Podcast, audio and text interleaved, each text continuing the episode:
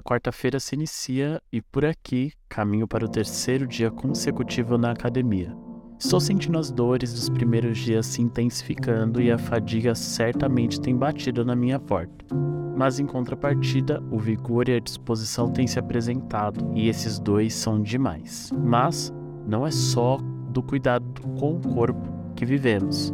Afinal, às vezes demoramos meses ou até anos até nos convencermos que precisamos nos movimentar. Devemos também cuidar bem das relações que cultivamos no nosso dia a dia. Assim como sentimos dores no início da academia, nas relações podemos também enfrentar os sinais de desgastes. Porém, cabe a nós lembrarmos que antes do desgaste existir, existia parceria, hombridade, cumplicidade empatia nessa relação. E praticar a misericórdia se encaixa em algo ligado diretamente ao coração. Etimologicamente falando, a palavra misericórdia tem origem latina.